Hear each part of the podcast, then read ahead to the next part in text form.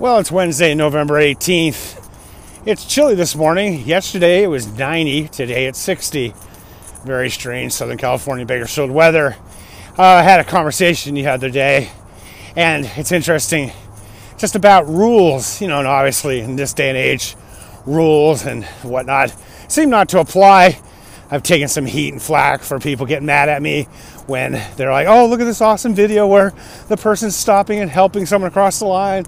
And I'm like, well, that athlete who got help should be disqualified because that's the rule, and possibly even the person who helped him.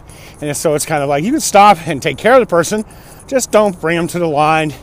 And the reason is because how do you figure out when's help necessary, when isn't it? Stop, wait for medical assistance, then continue your race.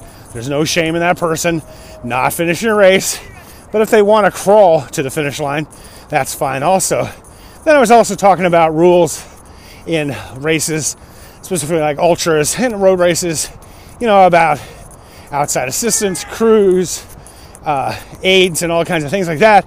And it's interesting where somebody will say, oh, well, you know, I'm just running my own race. I don't care what's going on.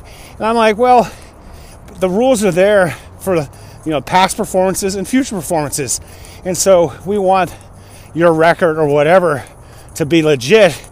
And it's disrespectful to people who came before you, who set the record and obeyed the rules, and then people who come after you. So if you go off and do a race and you get aid or assistance you're not supposed to, or bend or break the rules, then that record shouldn't be a record. And everybody in the field should be aware of that. Kind of like the code of conduct the military academies have. You know, everyone in the race should know the rules, follow the rules, and if they see a breach of the rules, you know, notify the officials. Hopefully, it can be remedied without a disqualification. And no, it's not snitching. It's just uh, the integrity of the event, of the sport. And unfortunately, I've had the same argument with race directors who want to look the other way and not follow the rules, or they'll, you know, apply the rules to the so-called elite athletes but not the rest of the people. And it's like you got if there's a rule, it's for everybody. So I would really appreciate if people would do that. I know they won't. They'll just say, "Oh, you old man, you don't understand." But hey, if you don't like the rules, change the rules.